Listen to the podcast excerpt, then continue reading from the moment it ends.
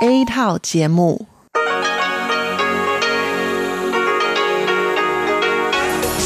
Đây là Đài Phát thanh Quốc tế Đài Loan RTI.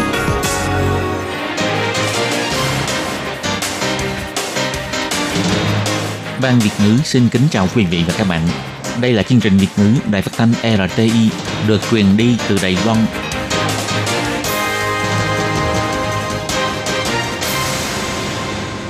Thúy Anh xin kính chào quý vị và các bạn. Chào mừng các bạn đến với chương trình phát thanh của Ban Việt ngữ Đài Phát thanh Quốc tế RTI ngày hôm nay. Kính thưa quý vị và các bạn, hôm nay là Chủ nhật ngày 1 tháng 9 năm 2019, tức nhằm ngày mùng 3 tháng 8 năm kỷ hợi. Chương trình hôm nay gồm các nội dung chính như sau. Mở đầu là phần tin quan trọng trong tuần. Kế đến là các chuyên mục Chuyện vãng đó đây, Góc giáo dục và Nhịp cầu giao lưu. Trước hết xin mời quý vị và các bạn cùng đón nghe bản tóm tắt các mẫu tin quan trọng trong tuần vừa qua. Những hiểm họa đằng sau việc làm đẹp móng tay móng chân Nghiên cứu cho thấy ô nhiễm không khí gây tổn thương não, tăng tỷ lệ trẻ mắc chứng rối loạn lo âu. Đã có 45 ca sốt chikungunya từ nước ngoài du nhập vào Đài Loan, 60% đến từ Myanmar. Đại nội Đài Nam, xứ bơ của Đài Loan. Sau khi Mỹ ký duyệt dự án bán vũ khí cho Đài Loan, Trung Quốc tiến hành diễn tập quân sự. Tổng thống nhấn mạnh đã nắm bắt đầy đủ thông tin. Việc mời nhà thiết kế người Nga đến Đài Loan thiết kế hình vẽ mèo báo cho toa xe lửa gây tranh cãi. Và sau đây mời các bạn cùng lắng nghe nội dung chi tiết của bản tin ngày hôm nay.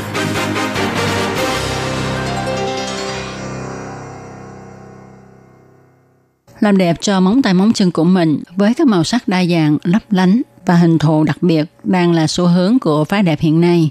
Nghệ thuật làm nail đã thịnh hành trong nhiều năm qua, nhưng bạn có biết không, nếu như ta không chú ý bảo dưỡng móng thì có thể ảnh hưởng xấu đến sức khỏe. Khi móng của bạn được tô màu lên hay đắp bột nail, gen đẹp đẽ mà bạn không làm sạch hay bảo dưỡng móng thì mối nguy hiểm luôn tiềm ẩn dưới móng hay là trên da của bạn.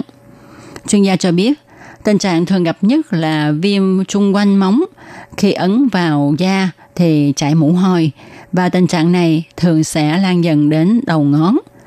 Do chứng viêm móng này sẽ gây nguy hại đến sức khỏe, nên bác sĩ sẽ phải điều trị bằng thuốc kháng sinh chất iridic ester, chất không thể thiếu trong dầu sơn móng tay, có thể gây triệu chứng dị ứng và hóa chất đầy móng tay giả dính vào móng tay thiệt sẽ có thể gây viêm da do tiếp xúc, khiến cho bệnh nhân ngứa ngáy vô cùng khó chịu.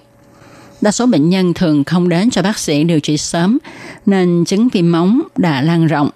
Không ít người sau khi lớp da dày quanh móng đã chuyển sang màu vàng thì mới phát hiện mình bị viêm sau một thời gian móng tay sẽ rụng. Nhiễm nấm là bệnh thường thấy trong các bệnh của móng, cần phải có thời gian điều trị lâu dài do phải diệt hết nấm móng, tiếp nhận quá trình điều trị cần thiết cho đến khi móng không bị tái đi tái lại. Nơi bị nhiễm nấm cần phải định kỳ bôi thuốc và việc bảo dưỡng móng sau đó cũng khá là quan trọng. Chuyên gia còn mách báo, nếu bạn thường hay đắp móng thì lâu lâu cũng nên để cho móng có thời gian nghỉ ngơi để thở.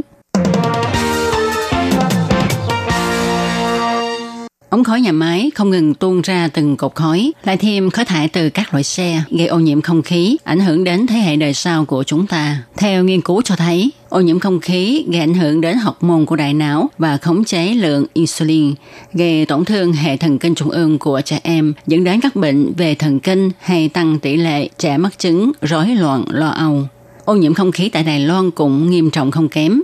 Như ở Cao Hùng, trong một năm thì có 230 ngày có cảnh báo về mức độ ô nhiễm không khí không có lợi cho nhóm người dễ bị dị ứng. Bác sĩ Lưu Đại Linh nói, từ 0 đến 3 tuổi là giai đoạn phát triển quan trọng của não, do đó phụ huynh nên cố gắng tránh không nên cho trẻ ra ngoài trời khi không khí ô nhiễm nghiêm trọng.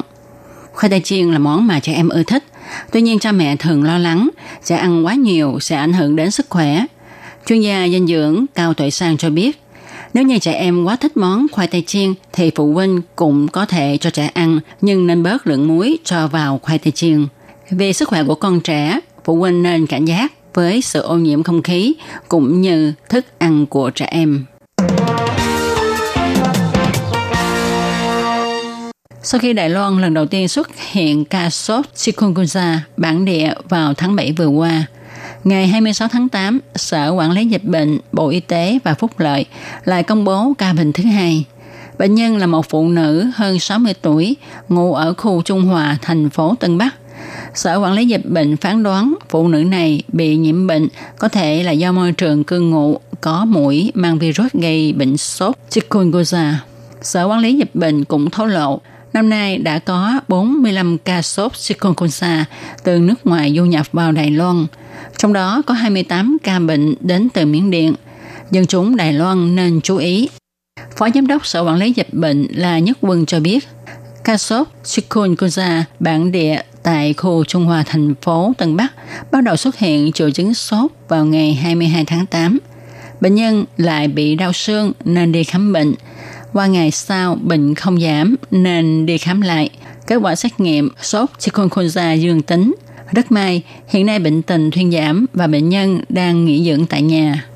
Phó giám đốc là Nhất Quân cho biết, do bệnh nhân này chỉ sinh hoạt tại khu mình ở, không có đi ra nước ngoài, và vào tháng 7, tháng 8 đều có một trường hợp nhiễm sốt chikungunya từ Miến Điện du nhập vào đây.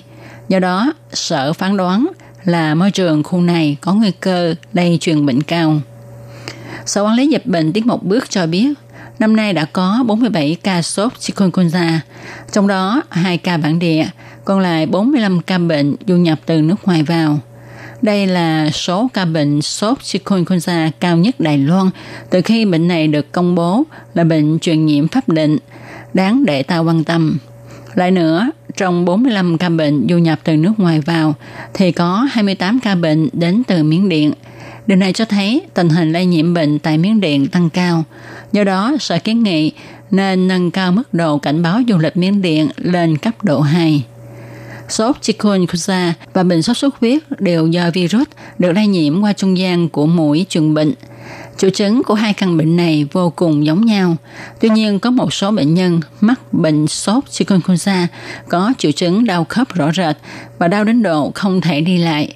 Do đó, Sở Quản lý Dịch bệnh Đài Loan nhắc nhở dân chúng nhất định phải chú ý tránh không để cho mũi đốt.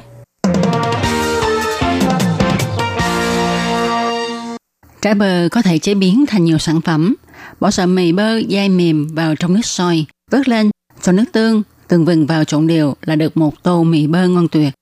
Mùa hè cần chống mũi đốt thì chúng ta đã có thuốc đuổi mũi làm bằng bơ. Ngoài ra còn có sản phẩm trà hộp bơ rất dưỡng sinh. Sà bông thủ công với hình dáng dễ thương, nguyên liệu thiên nhiên khiến người ta yêu thích. Nông thôn Đại Nội ở Đài Nam, nơi sản xuất bơ chủ yếu của Đài Loan nhờ vào bơ mà thay đổi diện mạo. Nông dân nói, cuộc sống nơi đây tốt hơn trước kia. Trước kia hộp bơ được bỏ đi, nay có thể bán lấy tiền. Ông Tăng Bắc Dương, Chủ tịch Hiệp hội Phát triển quần thể Thạch Tự Lai nói, hiệu ứng kinh tế nâng cao từ 10 đến 20%. Cô Vương Doanh Tuệ nói, sản phẩm không có hóa chất, không hại da. Thông qua kế hoạch của Bộ Lao động mang nhân lực vào khu vực trợ giúp tiếp thị, chỉ trong vòng một năm, doanh thu đạt hơn triệu đại tệ. Giám đốc Lưu Bang Đóng nói, lớp trẻ có thể trở về để cho khu vực càng có sức sống hơn. Với mô hình phát triển kinh tế khu vực này, hy vọng sắp tới có thể giúp cho nông dân có cuộc sống tốt hơn trước kia. Từ ngày 27 tháng 8, lực lượng giải phóng quân của Cộng hòa Nhân dân Trung Hoa bắt đầu diễn tập tại vùng biển Đông Hải. Do phía Mỹ gần đây mới ký duyệt bán 66 máy bay chiến đấu F-16V cho Đài Loan. Cuộc diễn tập quân sự trong thời điểm này của Trung Quốc đã gây chú ý khi trả lời phỏng vấn vào ngày 28 tháng 8, Tổng thống Thái Anh Văn đã nhấn mạnh, cái đợt diễn tập quân sự của Trung Quốc, bao gồm lần diễn tập này, chúng tôi đều đã nắm bắt đầy đủ thông tin. Xin mọi người hãy yên tâm. Một lần nữa, Tổng thống Thái Anh Văn lại kêu gọi Trung Quốc hãy là người có cống hiến cho sự ổn định và hòa bình của khu vực. Tổng thống nói, 那我们也希望，就是说中国作为呃区域的一份子啊，对区域的和平稳定啊，chúng tôi cũng hy vọng Trung Quốc là một phần tử của khu vực, cũng hãy có đóng góp cho sự ổn định và hòa bình của khu vực, đừng trở thành nguyên nhân gây ra sự uy hiếp hay bất an của khu vực. Có tạp chí đưa tin, máy phát điện trên chuyên cơ của Tổng thống đã bị hỏng, dự tính đã đến mức phải thay mới. Nhưng bên không quân vì chi phí thay mới quá mắc, nên kiên quyết chỉ cần sửa là được, khiến chuyên cơ của Tổng thống đang có rủi ro về an toàn bay.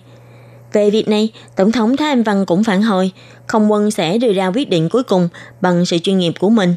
Bà cũng rất tin tưởng vào khả năng sửa chữa của hãng hàng không China Airlines. Khi bà ngồi máy bay, cũng không cảm giác là có gì khác thường.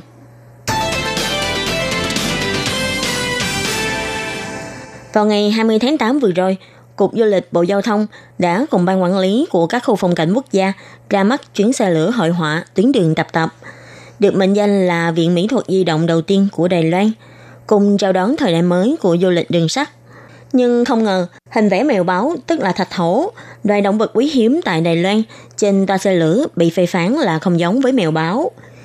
Nhà thiết kế Giang Mạnh Chi cho hay, đây là hình ảnh giản lược mà cô mua lại từ kho hình ảnh trên mạng – sau đó, nhà thiết kế người Nga Katya Molosova, tác giả của hình ảnh gốc cho biết, hình cô vẽ là báo hoa. Sau khi biết thông tin, Cục Du lịch đã khẩn cấp yêu cầu nhóm thiết kế phải sửa lại, đưa hình ảnh mèo báo vào. Để sau khi duyệt sẽ công bố với bên ngoài, hy vọng toàn bộ đoàn tàu sẽ hoàn thành chỉnh sửa hình ảnh trước ngày 20 tháng 9.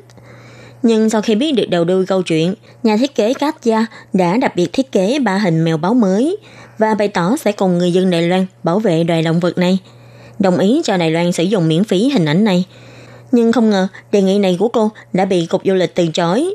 Về việc này, vào đêm khuya ngày 27 tháng 8, ông Long Gia Long, Bộ trưởng Bộ Giao thông, đã đăng tin trên Facebook hy vọng có thể đưa hình ảnh mèo báo của Katja vẽ lên xe lửa đồng thời mời Gassia đến dự lễ thông xe vào ngày 21 tháng 9, nắm bắt mọi cơ hội để quảng bá bảo vệ mèo báo và cơ hội kết giao bạn bè quốc tế. Ông Lâm Gia Long cho rằng thiết kế thì nên có tính nguyên tắc. Nội dung gói thầu thiết kế của Cục Du lịch lần này quả thực có sơ suất. Lần này, Cục Du lịch từ chối ý tốt của nhà thiết kế Cát Gia cũng là một việc làm thiếu sót. Ông Lâm Gia Long bày tỏ, Cục Du lịch nên rút lại câu nói này, thay vào đó là nghĩ cách để tách thành việc này – tìm cách trao đổi với nhà thiết kế ban đầu để tránh gây tranh cãi, hy vọng có cách xử lý trọn vẹn. Hôm nay, ngày 28 tháng 8, ông Chu Vĩnh Huy, Cục trưởng Cục Du lịch cũng bày tỏ trên Facebook cho biết, mong đợi được nhìn thấy mèo báo do nhà thiết kế Đài Loan và nhà thiết kế người Nga vẽ xuất hiện trên toa xe lửa hội họa. Ông Chu Vĩnh Huy cũng bày tỏ cảm ơn đối với sự nhiệt tình của các gia để nhà thiết kế Đài Loan, nhà thiết kế Nga cùng hợp tác hoàn thành tốt đẹp thiết kế này – đồng thời cũng đã giao cho ban quản lý khu phong cảnh quốc gia Hồ Nhật Nguyệt tiếp nhận ý tốt của nhà thiết kế người Nga, đưa hình ảnh mèo báo của cô vào thiết kế của toàn đoàn tàu. Ban quản lý khu du lịch quốc gia Hồ Nhật Nguyệt sau khi được ủy quyền thiết kế của nhà thiết kế người Nga đã tiếp tục kế hoạch ban đầu, cố gắng hoàn thành trong thời gian sớm nhất. Kính thưa quý vị và các bạn, vừa rồi là bản tin quan trọng trong tuần vừa qua với các mẫu tin những hiểm họa đằng sau việc làm đẹp móng tay móng chân. Nghiên cứu cho biết ô nhiễm không khí gây tổn thương não, tăng tỷ lệ trẻ mắc chứng rối loạn lo âu. Đã có 45 ca sốt chikungunya từ nước ngoài du nhập vào Đài Loan, 60% đến từ Myanmar. Đại nội Đài Nam, xứ bơ của Đài Loan. Sau khi Mỹ ký duyệt dự án bán vũ khí cho Đài Loan, Trung Quốc tiến hành diễn tập quân sự, Tổng thống nhấn mạnh đã nắm bắt đầy đủ thông tin, Việc mời nhà thiết kế người Nga đến Đài Loan thiết kế hình vẽ mèo báo cho toa xe lửa gây tranh cãi. Cảm ơn sự chú ý lắng nghe của quý vị và các bạn. Thân ái chào tạm biệt và hẹn gặp lại.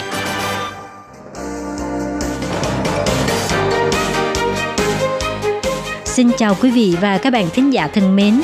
Chương trình phát thanh tiếng Việt của Đài Phát thanh Quốc tế Đài Loan RTI được truyền thanh 3 buổi tại Việt Nam, mỗi buổi phát 1 tiếng đồng hồ Buổi phát chính vào lúc 6 giờ đến 7 giờ tối hàng ngày giờ Việt Nam qua tần số SW 9425 kHz với sóng dài 31 m. Buổi phát lại lần thứ nhất vào hôm sau 9 giờ tới 10 giờ tối Việt Nam qua tần số SW 9625 kHz với sóng dài 31 m bị phát lại lần hai vào hôm sau 6 giờ đến 7 giờ sáng giờ Việt Nam qua tần số SW 11.655 kHz với sóng dài 25 m. Ngoài ra, tại Giang Nghĩa, Vân Lâm và Đài Nam có thể đón nghe chương trình phát thanh tiếng Việt qua tần số AM 1422 kHz vào lúc 7 giờ tới 8 giờ tối mỗi thứ ba hàng tuần. Và sau đây, xin mời các bạn tiếp tục đón nghe nội dung chương trình hôm nay.